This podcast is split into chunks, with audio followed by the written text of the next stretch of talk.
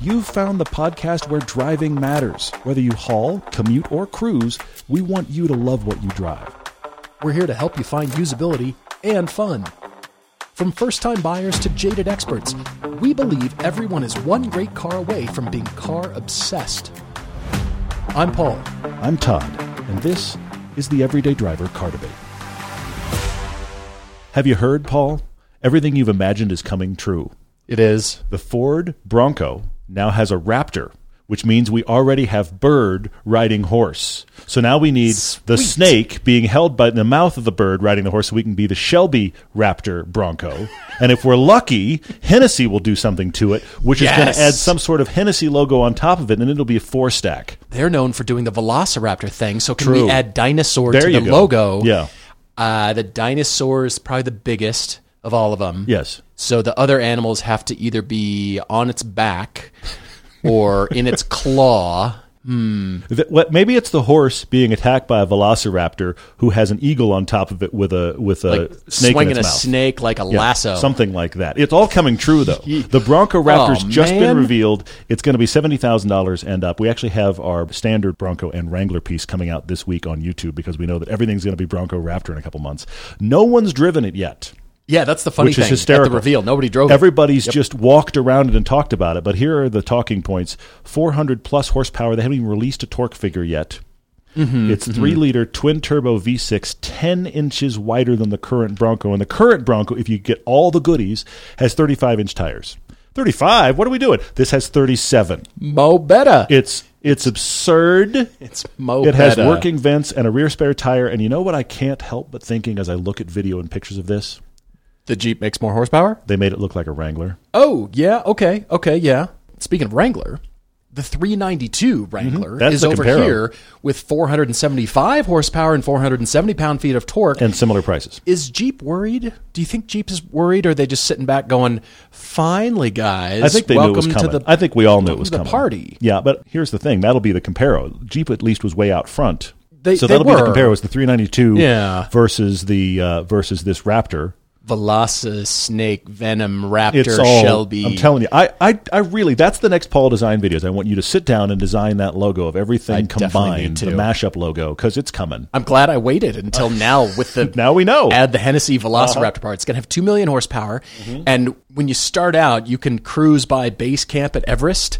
And all those idiots trying to climb Mount Yeah. Everest, you can just cruise right by them and just wait till you put it in for low. yeah, heated seats. Because then you can just drive to the top and offer everybody water if you want. Got your oxygen sitting beside you in the cup holder. Why are you out of breath? Just hop in the back. Yeah, we're doing No it in, problem, the, in the dude. Hennessy Bronco. It's going to be great. now climbing Everest. So if you haven't heard, Bronco Raptor, it, it happened. The solution There to it is. all of our problems. I- I the didn't- cause and the solution to There all you of our go. I problems. didn't know we needed it, but there it is. But again, our, our, our normal Sasquatch, which sounds almost quaint now, our normal Bronco versus sounds- normal Rubicon Wrangler Right. piece that was just on TV. We're actually putting it out this week on YouTube, so it's coming on Thursday, so definitely watch that. And then we'll all sit around and wait for the actual driving impressions of this, because that's the thing I find funny. That's true. All these people have been to this reveal. We didn't go, but one of the big reasons that we're not there is because guess what? There's no driving. Makes the Sasquatch version sound like you bought a quilt. Oh, you bought the Sasquatch. How nice. I've always liked Sasquatch. It looks so I didn't nice. know you were into antiquing. That's really nice. Well, the Sasquatch fantastic. version. that's cute. Yes, with the th- oh, the one with the little thirty fives. that one. Yeah. Oh my gosh. Welcome back to the podcast, everybody. We've got a great topic Tuesday from Tom G in Australia writing if he needs a second car, or he asks, does he stop needing to be so precious? Hmm. And then we've got a cool car debate down here from Elias K, which is a dream car debate for him. And he's wondering, he's got a good list going, Mm-hmm. but I have an even better list because I spent more of your money. Oh, good. Well, there, there you go. It's exciting. Paul's, in the house, folks. It's happening. Isn't it more It's exciting happening. when we spend more money? It is. It- One it- goes with another. Exciting can be a word. Terrifying can be another. But that's what we're doing. Let's jump into the topic Tuesday, first of all, from Tom, who writes to us asking for some car sense Hmm. talked into him. okay. he's in Australia. We don't know where, but he's 23, currently drives a 2016 Golf R with the DSG. Loves it. Okay. Had Love the car. that. That's great. Yeah, had the car six months. By no means done with it, he says, and puts a smile on his face every time he drives it. Great. Here's the issue it's his only car. Still fine.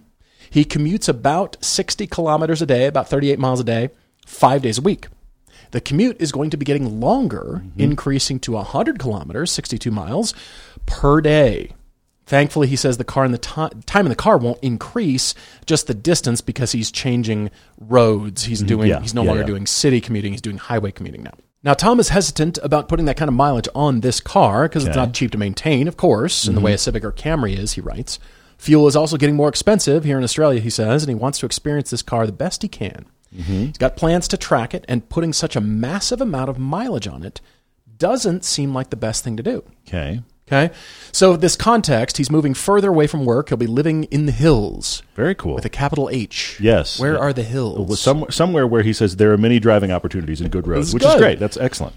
But he's thinking because he's got a longer commute and he wants to do stuff to the Golf R, he's now wondering about buying a cheap commuter car. Okay. He's thinking save the R from commute duty and take about $8,000 budget because it would be hard to convince the MOF to go any higher. Yes. He's looking at mid to late 2000s Honda Accord Euros, which the Acura TSX in North America, and the similar year Mazda 6s. He says car suggestions are needed. His requirements for this commuter are tall. It's a long list. It needs to be cheap, both to buy and maintain, at least somewhat dynamic, economical, comfortable for long distances, something with a longer wheelbase than the Golf, Yeah. and not a money pit, although he can do minor servicing himself. He knows that's a lot of requirements. Mm-hmm. But he says he's got the option of highway commuting or taking back roads if the highway backs up, of course. And it would be good if he could fit his dog, 25 kilogram dog, although he is more than happy in the golf, so it's not essential. Yeah, yeah. But if he were to get the commuter, it would be just that. The golf would be, would be driven everywhere besides work. It would be the fun car driven around the hills with a capital H Yes, exactly. every weekend and during the week if he goes out after work. Sure.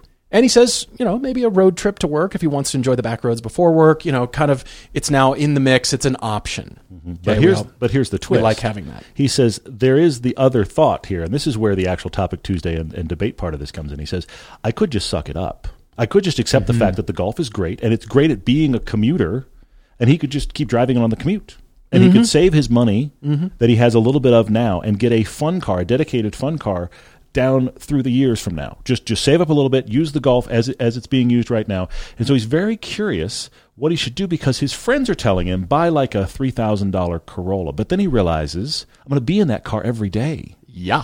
And this is this is the key thing I want to start with, Tom, is just the fact that the reason this show is called Everyday Driver is because we at our core want the car you spend time in to be something you enjoy. Now that doesn't mean that you need to have a Lotus Elise, I'm pointing at me, for everything you do. There, there's ab- we absolutely understand you have to have a car that does things that fit your life. Okay, in spite of the fact there might be a more fun car than the one you need, let's make sure the car you need is still as fun as it can be Yeah. what you're talking about doing, Tom, is buying a torture chamber on purpose to save your Golf R. Buying something really cheap, which means it won't be in good shape.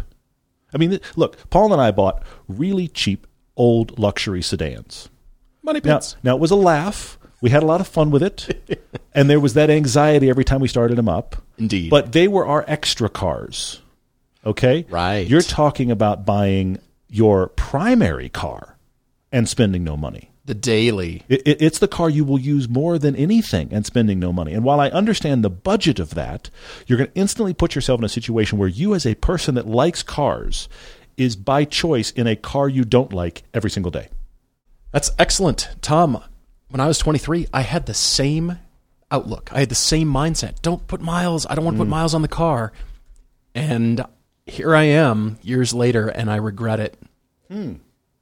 I do in, in a weird way. I, I just, I regret it because I had a Honda Accord at the time, which was a 1992 EX 16 valve manual. The nicest Honda Accord of that era you will have ever seen is the one that Paul had and maintained. This was the dawn of Griot's products in his life. I cannot stress to all of you listening enough how nice this car was. I can't stress to you enough. Now, I will say when I got rid of it, it had 183,000 miles on it. So I drove it, but that just added over time. That was Mm-hmm. Yeah. just the, this car is only for that purpose.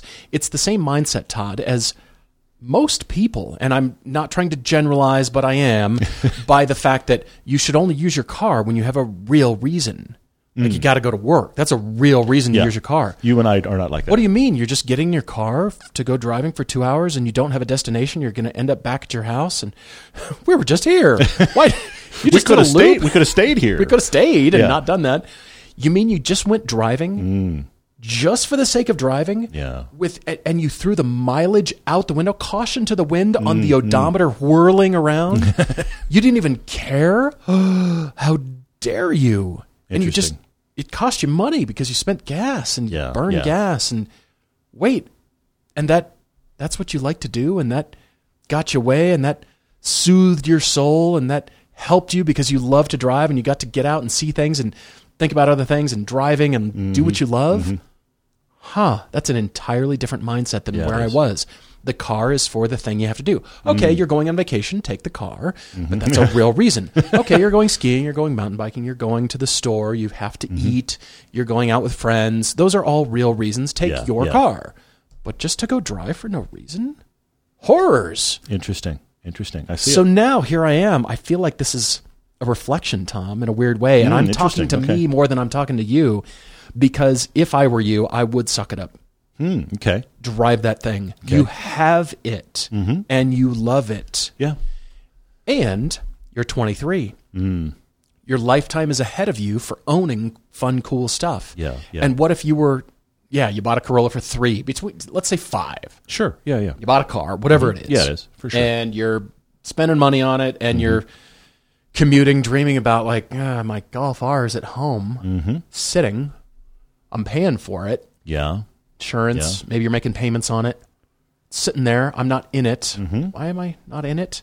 Oh, because of miles. Because I'm putting the miles on this thing, Mm-hmm. and it's taking the miles, and it's fine. But then life will get in the way of you taking your golf R out, I agree. I and you'll think get it will home too. Yeah. And then uh, it's Saturday. I don't want to go anywhere. I've been out. I'm tired. I just want to hang. I and wonder about that too. Relax, and the car sits all weekend. Mm-hmm. And then you get back in your commuter on Monday morning, and the golf has sat for now two weeks. Yeah. That's very likely. That can happen. I'm painting a picture, but it's one that's possible versus the golf gets driven, you're commuting home, and then Saturday morning, fire that puppy up, and you go for a drive for two hours. Theoretically, yeah. And you put as much mileage on it as you put all week commuting. What on earth? Oh no! What happened? On the other hand, you're living your life. The car doesn't own you, and Mm-hmm. That's that key. Mm. was the crux. That's what happened to me. The cars owned me because I wasn't willing to go live my life and drive it when I wanted to, That's good. and the mileage fear owned me. Yeah. And I wish I hadn't. I wish I had just Mm-hmm. driven it. I did for the most part, but I wish I would have just ground that Honda in the into the earth. Yeah. Yeah. yeah. And I, I mean, I kind of did. I drove, but it was still great looking, well kept. When- and that's yeah. the thing. I'm not talking about abuse. Don't No. No. No. No. No. I know you aren't. Yeah. you know grind your car. Keep it really nice. Mm-hmm. Make those upgrades and and uh, upkeep. You know, do yeah. the for maintenance sure. when you for need sure. to. Maintain it as you need to. Yeah. You'll reach mileage where some big surfaces do, and you're gonna have to pay a bunch of money to fix the thing or replace the part. Okay, Probably less than what you would have spent to get your cheap commuter and then maintain it. here we go. Because here's the thing: that five thousand dollar commuter, I guarantee you, it needs tires. It probably needs an oil change, and it probably needs something else. I don't know what the something battery. else is, but there's something else going on. There's probably a thousand or two thousand dollars worth of right away stuff the minute you buy that cheap car. Yep. and that's not in here. That thousand or two thousand dollars, let's say you put into that car. What if you spend it in two years maintaining the Golf? Okay, I, I completely agree with you. This is a suck it up equation. The other reason is because we're talking about a Golf R. right. Okay. The look, the GTI and the Golf R. This is what they're for. The thing that they are the best at. And look, and I've been in lots of them, and I've min- made many comments about the fact that I wish Volkswagens were even more fun than they than they are from the factory. And I know all of you have responded to me about all the tunes and. We have our friends at Integrated Engineering that do phenomenal things to Volkswagen products. I know it's possible. I'm not, I'm not Yes. questioning any of that. But the key thing that Volkswagen has done with that car and the GTI and the Golf R is they have made probably the world's greatest all around That's a good point. it isn't as fun as I'd like it to be. But you know what? It's nicer to be in than just about any fun car I can think of. So you, you've Absolutely. got something that Absolutely. feels like a low end luxury vehicle to just sit in traffic. And then guess what? When the road gets fun, the car's fun. Yeah. So, what you're talking about here is taking a Golf R whose purpose in life is to be a fast do it all and a commuter with some fun sauce on top of it. Fun sauce. And you're parking it and you're making it this lionized thing up on a pedestal that is only a fun car, which is, to be honest, the Golf R is not fun enough to just be the fun car. That's great. It's not. That's great. Be- If you if you're going to tell me, Tom, I want a fun only car, and you want a car that is an event you're going to get into on your nights or your weekends for date night, or just to put a couple hundred miles on, uh, look, you're talking to us. We fully 100% support that idea. Totally. Go get yourself an only fun car, but make Yes. Mm. it a fun only car. Make it something that is so fun that it is an event. Now, I'm the crazy guy that I would commute in a Miata or a Lotus Elise or whatever because I'm weird. And also, I don't sit on And the done tra- a big road trip in the Elise. I don't sit in traffic on the 405, though. True. I've mentioned that before. If I True. did every day, I wouldn't own a lease. I wouldn't do that in a Right, lease because that's right. terrible. Okay? But if you're going to have a fun car, make it a car whose purpose is fun, who was designed to be as fun as it can be because that's its only reason for being. The Golf is everything, it's everything. And it commutes well. So it's not fun enough, focused and fun enough. Even look, I know you're saying, yeah, but I'm going to do this tune and I'm going to do stop, stop, because this is the thing. Make it your commuter and don't do anything to it. Just maintain it, because as you start cranking it up into the I bought. Oh, I'm stage four, whatever the heck that means, depending on who you asked. As you do that, you, you theoretically question its long term reliability. Leave it factory stock. Put tires on it, maintain it, do all of your oil and fluid changes, do all the filters when it needs it. Just maintain it and drive it. Because the flip side of this is, we had this conversation with a friend this weekend. That car's not going up in value. They made a lot of them. There's no reason to worry about miles. That's true. It's just drive That's it, true. Hmm. maintain it, enjoy it. You love it. So love it every single day. And here's what you do. Start talking to the Minister of Finance and start taking a serious look at your budget for what could the fun car be and when. Exactly. And you're looking down the road for the other cars you Yes. want to have. You Yes. Mm-hmm. list them at the bottom of your email here. Talk about an M2 or a 3.0 Supra in the future, like five years or so when those prices drop. Maybe they will, maybe they won't. Mm-hmm. But, Tom, I never had as satisfying a feeling as I had at the track day for our recent Utah meetup back in September 2021. Hmm. Okay? When we took our cars to the track after doing a huge drive Yeah. in them Yeah, yeah. Mm-hmm. got back in them the next day. They were filthy from the road trip. Put stickers on them, and then we drove the boop boop off of them on track. Yeah, yeah. And I had this incredibly satisfying feeling of driving a GTS flavored Porsche, Mm-hmm. and it's such a balance between good street driving and good on track. Yeah. And I felt like I was getting my money's worth. That's interesting. I felt like I extracted all the water out of that washcloth. Mm-hmm. I got everything out of it in one in, in one weekend, three days, Yeah. yeah, yeah. and I I wrung out the washcloth. I got all I wanted out of it. That's good. and it was so satisfying. That's good. And I thought. I'm using the car like Porsche intended the GTS flavor to do Mm, that's very good. and I it just struck me. On it was mid track. I was hurtling down the front straightaway, going 131 miles an hour. I'm going, This and is I was perfect. just on a road trip, and I just I didn't do anything to it, and I'm tracking the boop boop off of it I right love it. now. That's great. Driving it hard.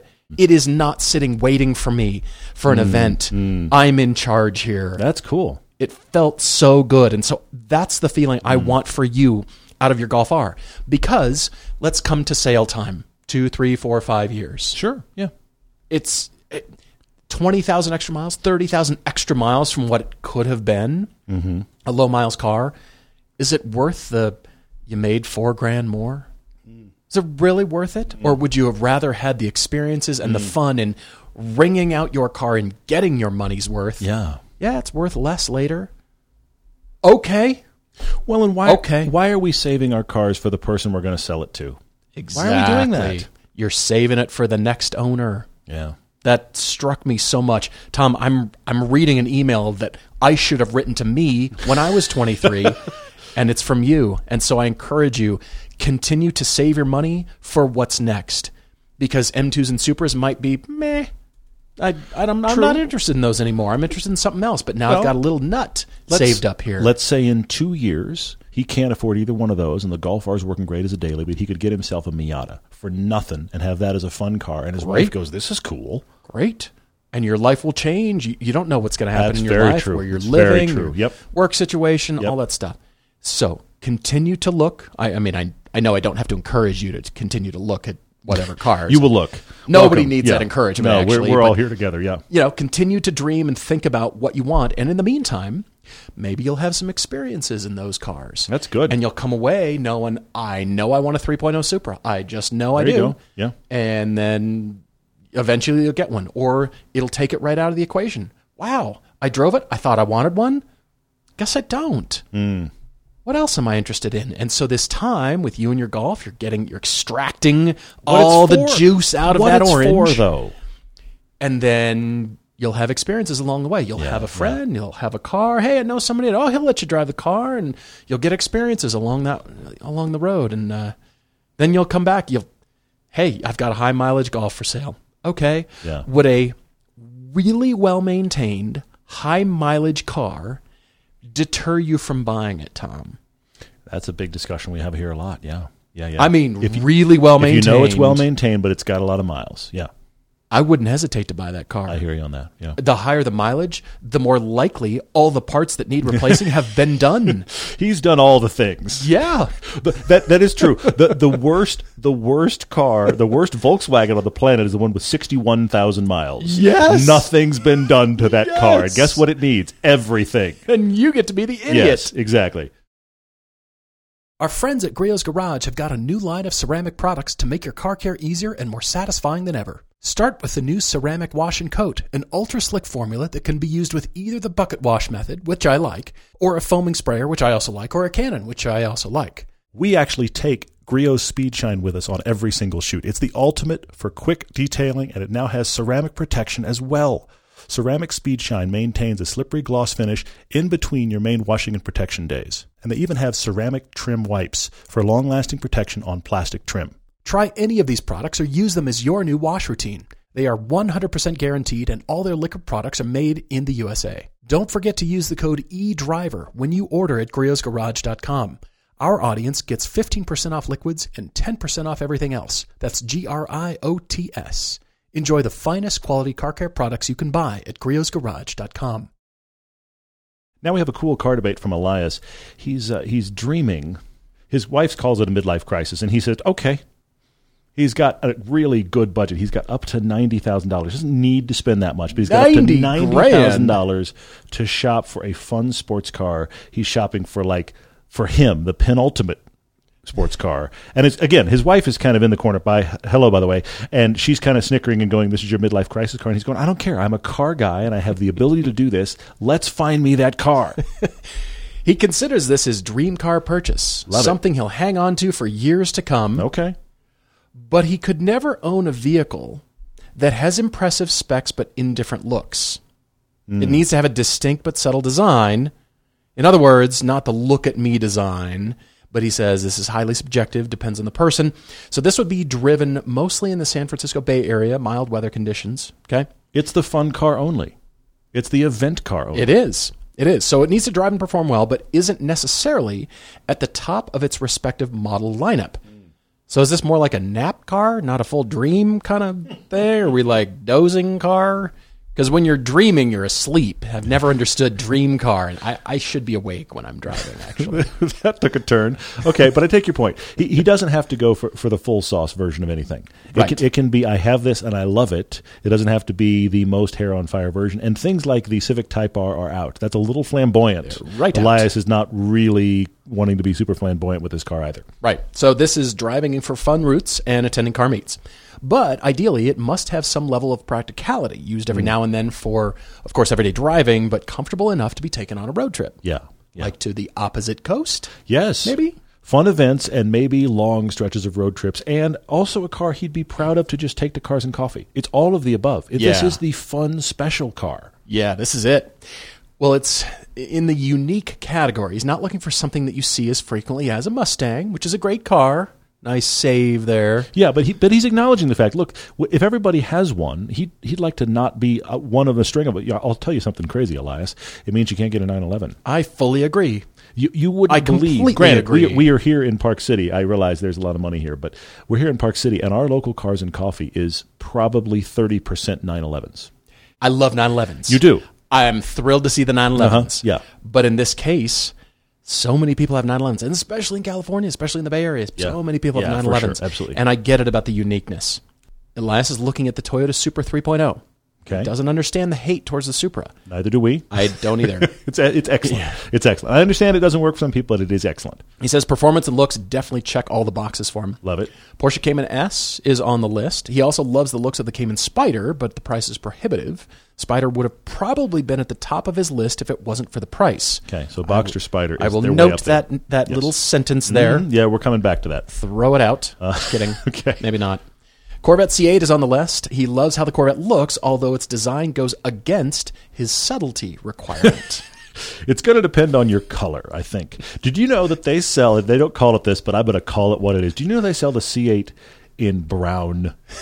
they call it like it's like nutmeg.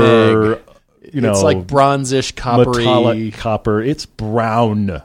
It is glossy brown. Now, my, my point here is obviously I want you to get a car in a color, but the way you subtle you make the, the C8 subtle is you, you get it in something that's not a flashy color. You don't get it in red or yellow or Right. something like that. Right. It tones it down a lot. That car in black is menacing, but kind of subtle, which Yeah, is interesting. true, true. But but this so you are uh, acknowledging the fact, and frankly, I also say this to you, Elias: the Supra is not subtle. Supra styling is look at me. And the very best true. color on the Supra is the yellow, which is definitely look at me, but that's Yes. the color that car belongs. in. Every time we see a yellow, we're like, yes, that's exactly right. He's got the Lotus Amira on his list he- here. Yes, won't be 90, but okay. It won't be 90, but if I don't think. if if you're suggesting the Amira, that was a mistake on your part because that just opens up the door to Hmm. more cash. I, I'm hoping the, uh, the Amira is price affordable as well, but wow, yeah. Mhm. so, in addition to those four above, what would we recommend other than these? Okay. He would also consider a used car purchase, which which is great. It's not like I have 90 grand spend it all, which I realize you're going to probably double it. But, uh, but he's, he's also just saying, he's also just saying, you know, I, I look, a 3.0 Supra is half your budget. yeah, yeah. You know, I mean that's that's the thing. Maybe maybe two thirds. So yeah, But this is also a long term purchase. this is. a It's a you know, throwdown. Mm-hmm. I've got it. I'm going to use it. I'm going to drive it. And you've heard what we said to Tom in Australia, Elias. We want you to use it. Once you get it, it's not the Mm-hmm. Yes. Mm-hmm. Aha! I've got it. Sweet. It's shiny. Don't drive it because it'll get dirty. yes, I, I, we're going to hit on that again, and that is key. I, I'm also going to say to you, as you look at this list, as you look at any of these cars, please look at them of things you're going to drive, and if let's say something at the upper level of your budget, or Paul finds the perfect car and it's twice your budget, if that's going to keep you from driving it, you can't get that car. That's true. Uh, if the money, the, the cost of the car keeps you Mm-hmm. Yes, away from it, but Yes. you have it, a little bit of you is satisfied and most isn't. yeah, true. I hope I detailed that. Now, regarding this Am- Amira idea, it brought up this question in my mind that is possibly a whole other topic Tuesday, and that is Oh. should manufacturers make the last of the last cars, the last of the breed, the last of the ice car? Mm-hmm. This is it. No more from here on out. That's what that represents. Yeah. As much as we're looking forward to that, That's what Lotus has said for sure. Yeah. bummer. This is the last one, and of course, you say that because good it's way to going sell help cars, everybody too. sell them. Yeah, you're- we're- you're you're going to really buy these now. it's going. Did you know? Sorry, side note. Did you know there was a policy at Disney for a long time before streaming existed, long before Disney Plus, Okay. where Disney you have to have kids to get this, but uh, but many of you come across it. Disney would release their movies on Blu-ray and DVD, Mm-hmm, and it was like get it now, and you'd see TV commercials. It was like get it now. The Lion King is available on DVD, Right. And it would be available for like a quarter, and then it would vanish, and they'd put it back in the vault. That just made people buy it. Every Yeah. other movie studio on the planet, you could just go, "I'd like to buy Mission Impossible," and the clerk would go, "Okay, we'll get that for you." Right. But Disney's like, well, you know what? We don't have Cinderella available right now. It's in the vault.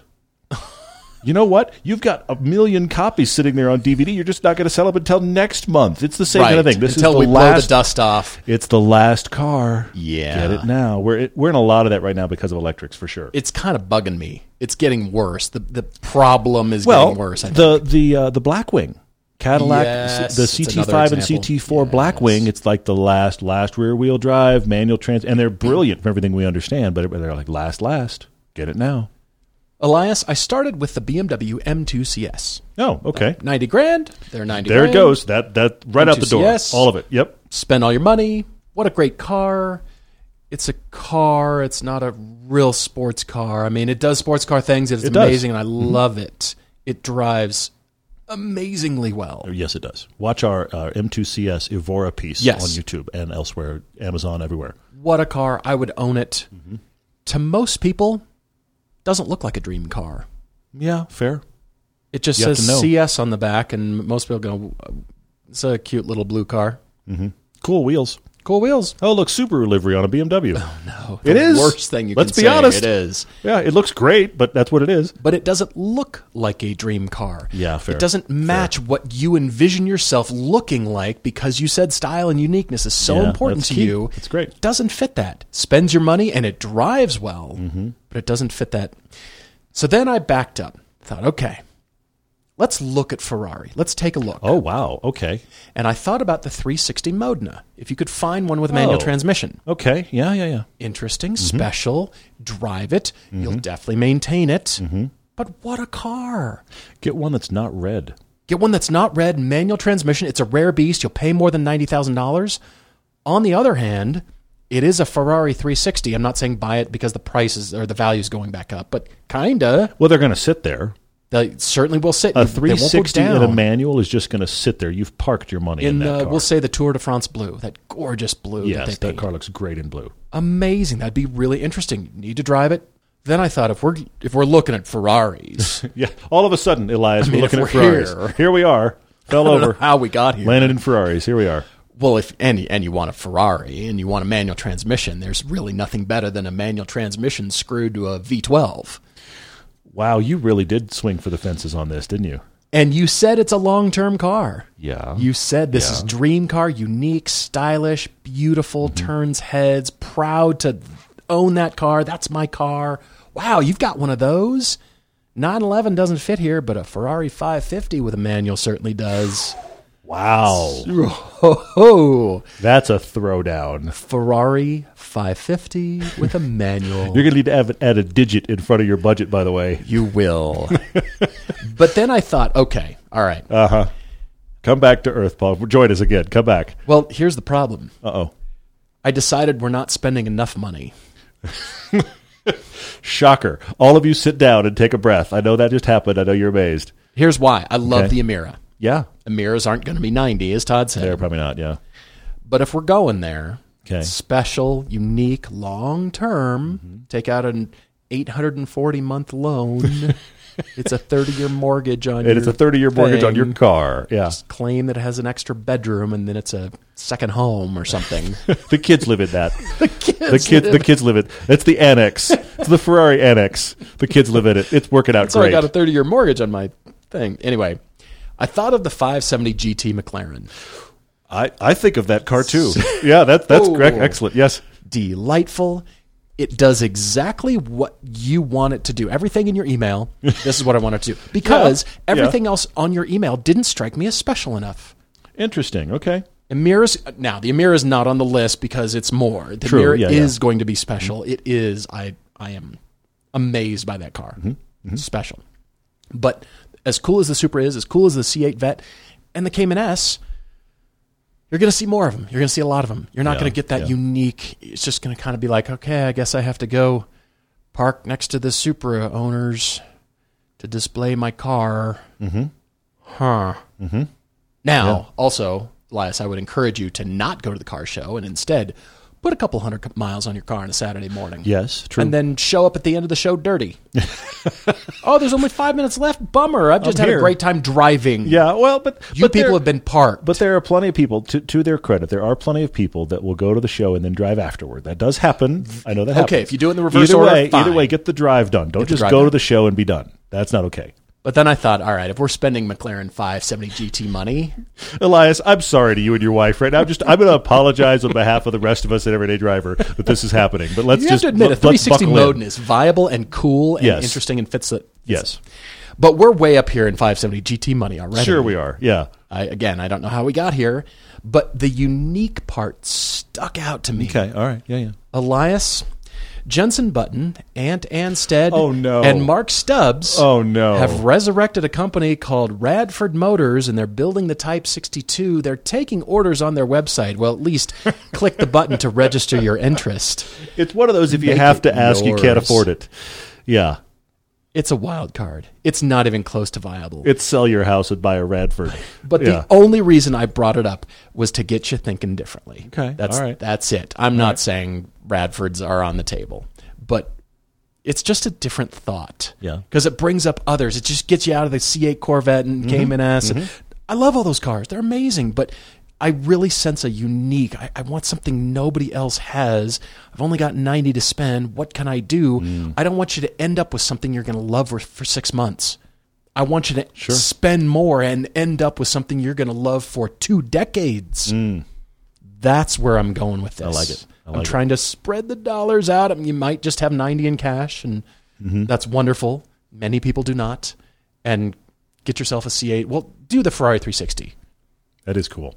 I mean, you're going to pay like 120 maybe. You're still over still, budget, it's but only it's 30 Paul. grand. It's Paul. I get it. It- It's it's it's no, it's no no money. money. It's no money. Yes, yeah. but nevertheless, and you'll have a Ferrari 360 in blue with a I- manual transmission. People are like, wow, you are, what a contrarian you are. What, what, a, what a fantastic choice um, what that a is. man of taste. I- what kind of watch do you wear, For sir? those of you that are shaking your head or thinking about fast forwarding the podcast right now because the budget is so blown, I'm going to defend Paul in this area in one way and say that honestly, guys, it's not weekly, but it's at least monthly. We get a car conclusion from one of you wonderful listeners that tells us about your story, and you will say, I'm so and so from this, and this is what I'm writing for, and I told you guys I was going to spend this amount, and here's the car I bought. And Paul and I look at each other because it's double it happens. it happens regularly. Now, I Yeah. look. I this is not a financial advice podcast. I will say it again. I get it. I, I get that budget is a thing, but you would be amazed at how often, because we all of us listening love cars, we just go. I'm going to stretch and get that one because it's pretty and I like it. Which Right. we're of course going to defend, in spite of the fact that we know that was a poor financial choice. But you know what? You're a car person. Look, Elias, in all all seriousness, I just name these just to get you thinking differently. totally do. Because I, I don't want you to be stuck in like, well, supers are cool, fast, but Yeah. huh. Well, I, I don't want you to have that feeling and Mm-hmm. you spent all this time and effort and energy and I finally decided and you're like, Yeah, not cool enough. I, I see it. I want to go through the three that you mentioned, Elias, and then I want to add three more. First off, the Supra. It's awesome. I'm glad you like it. I hope you've driven it. You, you haven't mentioned if you've driven it. You said you're intrigued by it. It checks the boxes. Have you driven this car? Mm, mm-hmm. It's excellent. First off, it's not subtle. Yeah, And, and, and, yeah. and it's best in real colors. It looks phenomenal. That, that one year only blue they made it in, the red is pretty cool. The yellow is phenomenal on that car. It looks Yes. so good. Yes. So that car in a color definitely stands out. I think it completely blows your subtle thing out of the water. But you need to drive it because you'd have money left over. They are excellent. But I do wonder if it's special enough. that's what I, am thinking. I do wonder about Yeah. that. It's very cool, but you're you're talking about your moonshot car, yeah. and the Supra's like a Concorde. It, it's it's really cool. It's very cool, but you didn't go to the moon in it. Is it You the feel- see what I'm saying? SR-71? No, it's, Like- it's not. No, it's not that cool. It's not even that Concorde. hol- It's high? Concorde. Okay, Concorde. The the SR seventy one is the next one. That's the that's the Cayman S kind of thing. What and was that's the still ceiling excellent. on the Concorde? What were they up at? Above 50,000? Uh, they were somewhere in that area because they had. To I get mean, they up were there above high. typical. They had they were up above 30. Airliners. Th- typical is 30, 33 or so. They Right. were up, yeah, closer to 40. SR 71 40, was what, 50. 80? Uh, way up there, like edge of edge of space. Edge kind of stuff, space. Yeah, yeah, sixty and above. It was that and the U two. Anyway, we're way Sheesh. off. But It's a great analogy, though. you brought up the Cayman S, and then you said, but you really want a spider. You want a Boxster spider, but you can't afford a Boxster spider. But hang on a minute. Hmm. You can't afford a new Boxster spider, but go backwards. I'll tell you something, Elias, that I, I stand by, and I stand by this as two things. I'm not the Porsche guy of the two of us. Hmm. And secondly, there is a a disease among the car diseased. Especially There's an extra special, more focused, You, weird have disease. the extra variant, and that is good. all of the car enthusiasts who discover Porsche and never leave it. And all of the Yeah. car journalists who discover Porsche, and it's the only thing they'll consider and buy and talk nicely about, and everything else is like, well, that's for everybody else, and I'll tell you about it. But I own a Porsche. These are two things that make me. I, it sounds crazy, not want to buy one. Sure. I will tell you a Porsche that I would buy tomorrow, Hmm. and that is the first gen, the 987 Boxster Spider. It's 2011. That car is genuinely special. It is more analog than the versions to follow. Yeah. It comes with a great six speed. It's less than 3,000 pounds, those cars are going to be in your budget. And they are very, very special. Don't worry about the latest and greatest version of the Spider. Get that one, the 987 Spider. And that car, because they were limited edition, they were only one year, that is rare. Now, it's a Porsche, but it's also, a, oh my God, it's the connoisseur thing again. It's like, oh, you, oh, you have one of those. That's true. It's not just any old, you know. You, look, Caymans and Boxsters and, and 911s. All Porsches are They are special. special. But you, you will be at a Cars and Coffee in Porsche Row, but you'll be the only 987 Porsche Boxster there. You know, the Cayman R from that same uh, year. Yes. struck Excellent as well. me. Excellent as Cayman well. Mm-hmm. R's have skyrocketed just a few years ago. I remember you and I discussing Cayman R's for 55, 50, Yeah, somewhere in there. they've Get a turned big Cayman R. time. Mm-hmm. We love it. If you've seen our Cayman Generations piece, it was my GTS, but we added two new. Now, it- it's not the 4.0, Mm-hmm. but we had all the Caymans, and we loved that Cayman R. Unfortunately, because of the weirdness, everything skyrocketed, and it's from that same era. So I, I don't know what spiders are, but if they were 90, Yeah. We, That's when we- compelling. When we, drove one a few years back, we did a test drive on it. It's on our main channel. We did a really good test drive of it, and it was they were like 60, 65 at the time. So wondering, have I they have added not 50% to their shot those. value? I doubt it, but we'll see. yeah, I'm sure they've added some. 90 but- grand, that 987 first gen Spider, I think, is excellent. You can't go wrong with the C8. There's going to be a lot of C8s over time. Mm-hmm. They, they're- they are. And it is a very flashy car. I have three others that I bring up because they're just not common. And I think you should take a look. Okay. The thing that struck me is uh, everything you recommended comes in an auto. You didn't say you need manual. I'm wondering if you want an auto. You haven't specified. So we'll see. But I, I'm going to lean toward manual transmission because I think it's just a more special experience. But two, only two of my three come in manual. Okay. First off, you need to go drive a Jaguar F Type. They get overlooked. It's great. They're special. You don't see them. You don't see very many. you don't. Is it enough of a dream car? Is it enough of a I don't know. I, long-term- I think I think because it's an atypical choice, it might surprise him. What about brand new? Maybe. A new brand Maybe, new the yeah. the kind of Yes, restyled for sure. second generation. For sure. I think new or used, drive the Jaguar F Type. See if that resonates with you because it's not on your radar and I think it should be. And let me put it to you this way the Jaguar F Type is more special than a Supra Yes, all day long. Yes, and more rare than a Supra. You Yes. just don't see them. Yeah. And they're excellent. My used choice, my really used choice out of the alts is a very special car. And I think its specialness is still going to grow. The first gen Audi R8 with the 4.2 liter V8 and the That's good. gated six speed. That automatic of that generation was not good. And it was the only gen that had the gated six speed. Now, that 4.2 liter V8, it had some issues that are kind of known issues that you solve, and then it's brilliant. Yeah. Okay. That is a phenomenal to drive car, and it has aged very, very well. It is all wheel drive. And one of the things that kept striking me in your email, Elias, was this idea of road trips. You've like put it out there as like this I'd like to do road trips. So, something, Yeah. because of the road trips you and I have been doing, Paul, something struck me. I was like, what cars would I drive cross country in? Jaguar F Type? Yes. First gen R8? Absolutely. That's really good. So, first gen R8, that is a special car. It's and also a rare beast. Yes, it And is. Mm-hmm. the, the uniqueness is all there. They have aged really, really well. I'll tell you, the, good. the spec I would have is that they were blue with the carbon fiber side blade Yeah. and like the, the caramel color interior. oh, yeah. I've only seen a couple like that. They are spectacular. They're ageless.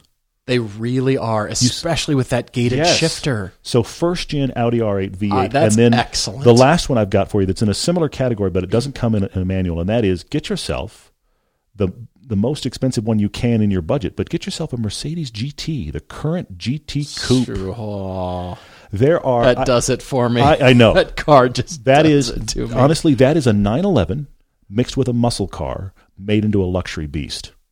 Yeah. I've driven it on the street. I've driven it on the track. We had one in Atlanta. We s- we slinked our way through Atlanta in that car. Oh, I don't think honestly there is another car on the road right now, and I'm including hypercars that has the road presence that thing does. Totally agree. It just sits there in traffic, still or moving, like I'm coming to get you.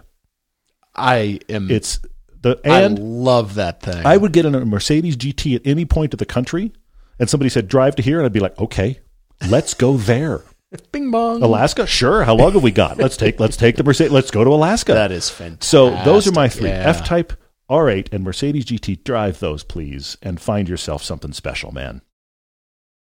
Cars are made to be driven, and we can't imagine a future without driving cars we really love. Luckily, the folks at Haggerty feel the same way. That's why they support this show. One of the many things Haggerty offers for people who love cars is insurance for their enthusiast vehicles, but that also includes classic cars, trucks, motorcycles, collectibles, and even boats. They also protect raced vehicles off the track and can even insure vehicles on the track for HPDE E events and track days. In fact, we use Haggerty Track Day insurance every time we drive the Cayman and Elise on our local track, and it adds huge peace of mind. Learn more about Haggerty and quote insurance at haggerty.com slash everyday driver.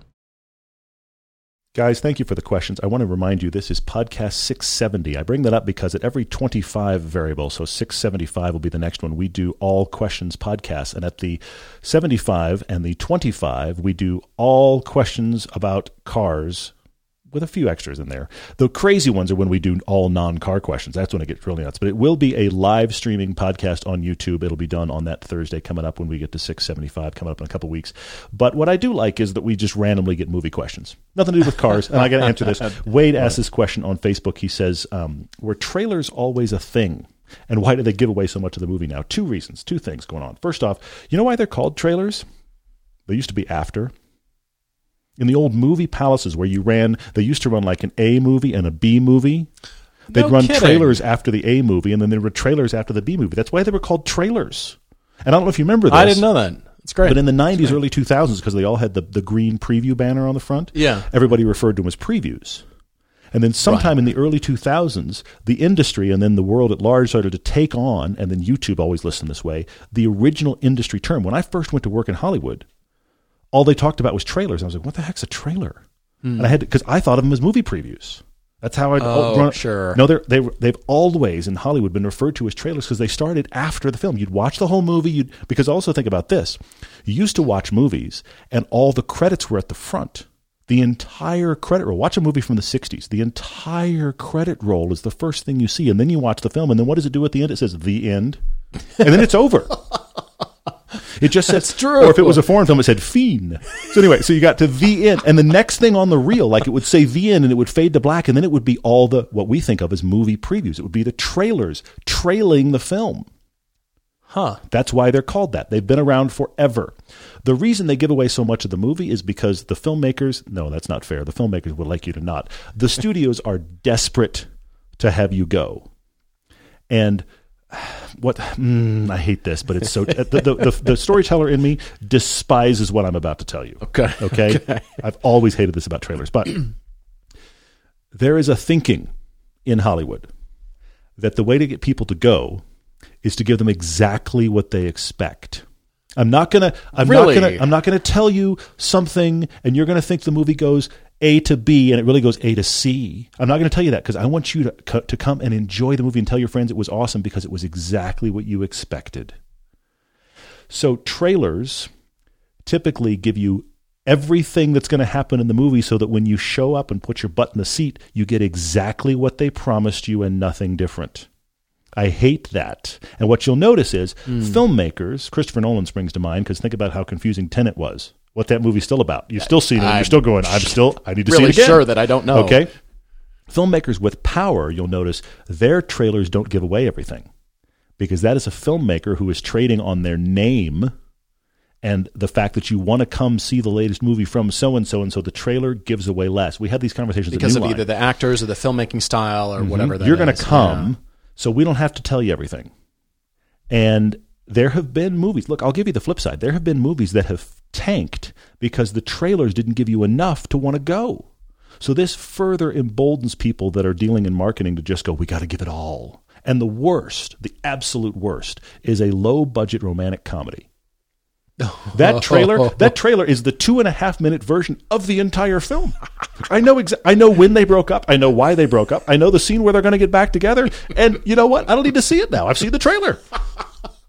What about when trailers contain scenes that are not in the film or contain actors and actresses Reshoots.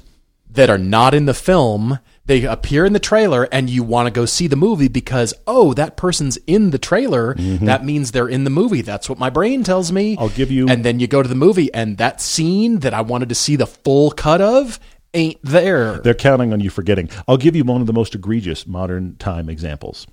Star Wars Rogue One. Okay. Go find the original trailer for that. I know you probably don't even remember that I- movie existed. what are you talking about? But you, as the the collective you that care about Star Wars, go find that trailer on YouTube. Half that trailer's not in the film. There's like the whole the whole last act of the movie was completely reshot. There's moments that happen in the trailer, which means visual effects were done, stuff was finished, actors were shot, and it was shown to the general public. And those scenes don't even exist. As in, trailer was done and cut and out before They- before the because, reshoot was because done? they were promoting it because it was Star Wars. it was long lead, long long lead. Hey, Rogue One is coming, and then it was a disaster, and it wasn't screening well, and they had problems with the director, and so guess what? They reshot huge sections of it. So this is this is what happens because it's either problems with the story and it needs to be reshot, or very commonly we've we've had the trailer and we've also shown advanced versions to the audience, and now we realize we need to b- change a bunch of things, and so some of that stuff was in the trailer, not in the trailer anymore. Jeremy Hartson writes to us about the slow death of the manual transmission, which we continually lament, but asking is there a case for one in an SUV, specifically performance SUVs? Like it? Like the six speed Cayenne. Ever since the very first time he shopped for a new vehicle around the year 2007, you remember that year? I do remember that year. He's complained that vehicles like the FX35, the MDX, Grand Cherokee, and Friends have never offered a manual transmission. This is true. Now, with the rise of electric vehicles and the continued disappearance of manuals in traditional road cars, there's a slim to none chance we'll ever see an all-wheel drive SUV paired with a good fashioned, good old-fashioned clutch and shifter. Yes, there isn't a case for one in the SUV because, Jeremy, you've got to put yourself in a CEO role. Hmm. You're either reporting to shareholders or reporting to a lot of employees Yeah, yeah.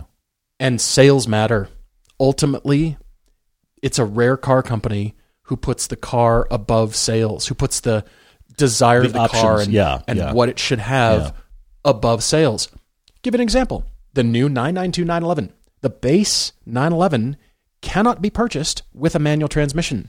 You have to Interesting point. move up to the S, which costs more, but then it does it doesn't cost you more. But that price is baked in for them to develop a manual transmission to make their money back for selling the car Yeah, yeah, for the ba- PDKs, PDKs and everything. Let's just put it in the base, sell it in base. yeah. So if you have a base non S 911, it's a PDK. Interesting. You can't get a manual. They don't even give you that option because that's what most people are buying. If you're brand new to the Porsche brand, just got in a 911. brand new to 911s, you can't spec Sure, it like sure. Mm-hmm. you want. It takes development dollars, and especially in the case of an SUV. How many people, Jeremy, do you know that know how to drive manuals and Yes. do so on a regular basis? All of us listening, yes, we're all Theoretically, together. but yes, Some yes. many people not listening don't know how to drive a manual, and that's Sure, fine. sure. But then the flip side is, how many people do you know who would daily a manual? right? They know how to drive one. That's fine. I love them. They're really cool. Oh yeah, I've always Sure, liked manual. Do you sure. daily one? Nope. Would you daily one? Nope. Exactly right. So the buying public, that those metrics, when the sales numbers come back in, it's not worth it to offer that anymore. Mm-hmm. To the point where Ferrari did it Mm-hmm. and stopped making manual transmissions of all car companies to stop Yeah, Ferrari, yeah. and they stopped because nobody was specking it, It out was with a manual. Two percent of their buyers when Nobody they was killed it. It was buying two it. percent. Yeah. Yeah. So the buying the buying public won the the numbers won and as a CEO as a person, you know, high up in the organization and you're looking at the numbers and saying, well, this is where we have to justify our dollars and our expenditure because that's what the people are buying and we want to sell cars and y- you have to make those tough choices. You can't just say, well, you know, just for the enthusiasts. Well, We spent money developing this really great transmission that 890 people around the world are going to buy. Our friend Savage Geese did a really good video breakdown of this because the, the, the problem self perpetuates. Because what happens is you're going to put all the development dollars in the thing you're going to sell the most of. Let's, let's just say, let's be nice. Let's say you're going to sell 80% of the cars with an auto and you're going to sell 20% with a manual. Well, you're going I to think put, car companies would consider it nowadays they, if the they number would, was that you high. absolutely would. But the problem is you're sending 80% of the development dollars are going toward the automatic version, and you have 20% of the dollars left over to make a manual. So what happens is, as manuals have gotten less popular, less of the development dollars have gone into making a decent manual in the first place. So that means the people that, again, they did a great video, people that buy the manual, get in the manual and go like, this isn't a very good manual. Well, of course it's not, because we didn't spend any money Mm-hmm. Right. making a good one. So what do they do? They don't buy the manual, and then the, and then the next time it's 90% automatics Yep. and 10% of the development dollars, and you see the cycle continue. So the manuals are terrible to begin with. I'll give you a weird exception. I recently got in the Bronco, which unfortunately, to your point, you cannot get the big good engines. This includes the new Bronco Raptor Shelby Hennessy thing. You can't get the big engines with all the power with a manual. You can only get the base engine with the manual. Yeah. But that manual feels great. It's great to I know. got in one recently and was like, "This actually, Yeah, just, you mentioned just to, just I was at an auto show. We we we drove one that was uh, that was auto, Right. but I was at an auto show with my son here in Salt Lake, and I, I happened to see one in a man. I was like, "Wait a minute!" So I hopped in it. Of course, the clutch was light, and that's not a surprise. But Mm-hmm. the actual shift action was satisfying, and I just thought, great okay, news. y- you want if you're gonna get a manual, let's let's have it with all the engines, but whatever. But at least it's a decent feeling manual. So it's not common, and you've got to really fi- worry about the development dollars. And unfortunately, it's all dying. Well, it seems like Jeep and uh, and Ford are still doing that. It's kind of interesting because to me. there's off-road people that want to do manual. Yeah. That's why. Yeah. it's kind of funny because I was thinking about GM and their, you know, what's their entry now that Ford's got the Mm-hmm. the Bronco Raptor and Jeep's got the 392. What is GM's competition?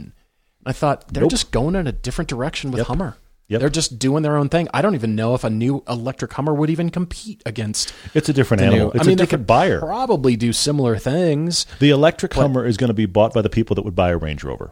That's the clientele. Yeah. Okay. Interesting. But they're just yeah, they're a different market. They're going after a different segment, and weirdly enough, they've identified a different buyer. Yeah, for sure. Because Hummer buyers and Bronco Raptor buyers, I don't think they're even looking at each other. That's a fair point. You know, you want that new Raptor. You know, you want the Jeep or whatever. So GM is out of it. It's just these two left. Ian Carey, I carry five five six on Instagram says um, this is a bad story. He said he decided a while ago he wanted an eighty six chassis. He just he heard all the discussion. He he was excited about it. He found one. He flew from Utah to California. He bought himself an FRS, so it's obviously a little bit older. He bought it with eighty thousand miles, and he was changing the oil the other day, having had it three months, and he found metal in his oil. Oh, sorry to hear. Oh, so he's getting the oil analyzed to confirm his suspicions. He's pretty sure that the bearings are degrading. So this is the question. Should he sell the car and let the next guy deal with it? Or should he rebuild the engine and keep it? He said he's re- rebuilt Subaru engines before. That actually doesn't scare him at all. So it's not a matter of if he can. He's asking if he should. Ian, there's there's a there's a judgment call in here. And that is are you going to tell the person you're selling it to that that's the case? Now, Mm. I am the guy that I want to tell you everything. Mm-hmm, Now, I realize that I've been sold cars where the guy didn't tell me everything. I have been. I, I totally have been. I've been. I've been. There's been some gotchas in my life. Okay. Yeah, yeah. But I am the guy that look. I want to tell you everything I know about the car. And if the car goes wrong after you buy it from me, it's because I genuinely didn't know that. It's mainly because I don't want to hear from you after No, you take the seriously, I, I, I, I- I don't, I I, hear don't ya. want you to call me because Yeah, yeah. Todd, this just happened. I, I, I, actually told you everything I knew. Exactly. Th- Yeah. th- I've Yeah. never heard of that before. I want to be able to say that with honesty. So, are you willing to tell the next person that this has happened? That's part of my question. The second thing is if you are, how much of a bath are you going to take on what it's worth? If you're if you're wanting to unload it with this divulged, how much less are you going to get for the car? Is that worth it? All of this takes me back to I am not a mechanic. The idea of rebuilding the engine is I hired somebody. But you know how to do it. You've done it before. Yeah. Yeah. So I very much think if you still like this car and you haven't divulged, I get the impression you do, you're just disappointed. That means there may have been a problem from the person you bought it from and they didn't tell you. How does that make you feel? That's not fun. But if rebuilding it is something you personally can do and actually wouldn't mind doing, then rebuild it because it's worth so much less now in its current condition or it's a gotcha if you sell it for what it's worth. Exactly right. I don't like either of those scenarios very much for you. You rebuild it, you'll know everything that's going on with that engine. It'll be done right, and then it'll just run. and theoretically, won't he be able to get more? Absolutely. We, well, but, I but- would think so. But then there's nothing to divulge. Exactly. Then it's just you want Receipts. my FRS. yeah. You want my FRS? Here's here's the story. Here- Here's here's here's what it is. It's great, is what it is. Otherwise, it's yeah, it's got metal in the oil. I don't want to buy that car, even if I know what I'm getting. Like I- Nobody okay, does. You know what? I'm going to call somebody else. Thanks for your time. Unless it was the guy who bought your Mitsubishi, your Lancer. Well, he he, but he got us got it for a song, He got it for a song. Yeah. He knew what he was getting. Yes. But he does that kind of thing. and He's a I lost builder. money on it. Yeah, for sure. Yeah. Somebody's lo- losing the money. He was the right guy for that car Yeah. for sure. He's he's using it as his shop car. so he funny. drives that car everywhere. He loves it. That's amazing. At least it's driving. At least Yeah. it's back on the road. Harvey M says his M240i has staggered wheels and tires. Yes, since the wear- rears wear out far more quickly due to his MOF's driving. What What are you doing there? What's she doing? I, uh, wait, Burnouts? w- wait, hang on, hang Drifting? on, wait, wait, wait, wait. Due to the Minister of Finance's driving, you say that as if it's not my fault. What are you oh, doing he with says, this "I'm car?" sure, I'm sure." Okay, so Uh-huh, wink, yeah, wink. right. of uh-huh. course. Uh-huh. How many donuts did you do this week? Yeah. All right, we got it, Harvey. Is it okay to not replace all four at once? Well, absolutely. When my Cayman arrived, the two rears had just been replaced by the dealership, Porsche North Scottsdale, because the rears wore out more quickly. Mm-hmm. But if you do, you're just wasting money at that point.